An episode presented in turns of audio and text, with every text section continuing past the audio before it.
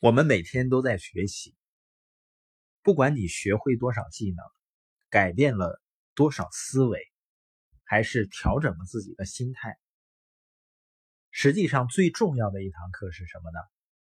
是学会相信自己。我发现很多人是在自欺欺人的循环中走过一生的，很多人在为自己的现状找借口，那他就是在自欺欺人。不管一个人的借口有多么完美，实际上真实的原因是这些人还没有学会相信自己。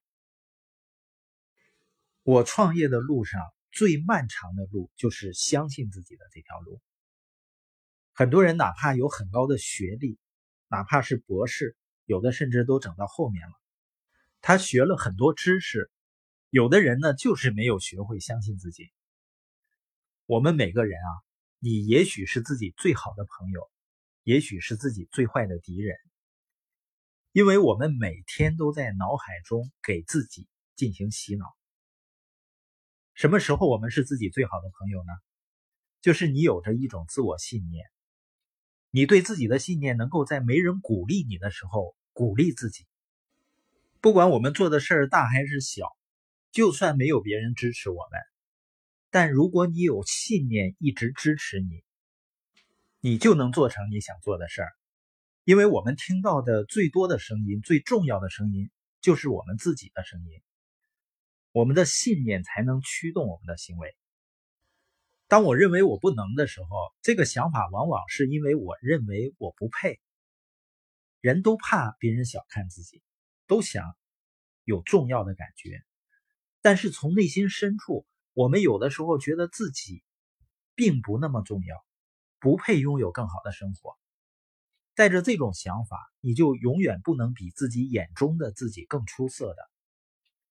乔布斯曾经说过：“，那些疯狂到认为他们可以改变世界的人，往往就能改变世界。”我见过很多别人认为他不会成功的成功者，但是我从来没见过一个人。一直不相信自己却可以成功的，所以最重要的一课就是学会开始相信自己。相信自己最重要的就是开始一小步一小步的向前走，同时找到相信你的人和环境。我的自我信念真正建立是源自于系统的研讨会、书和 CD。在这个环境里，不仅能升级我们大脑的操作系统，提升我们的认知，更重要的是帮我们建立对自我的信念。当然，现在会议是没有办法做了，所以我们做空中课堂，像周六日在抖音上有直播，像这样的环境和氛围呢，它就像一个巨大的能量场一样，慢慢的身处其中的人开始学会相信自己。也逐渐会把这种相信传递给别人。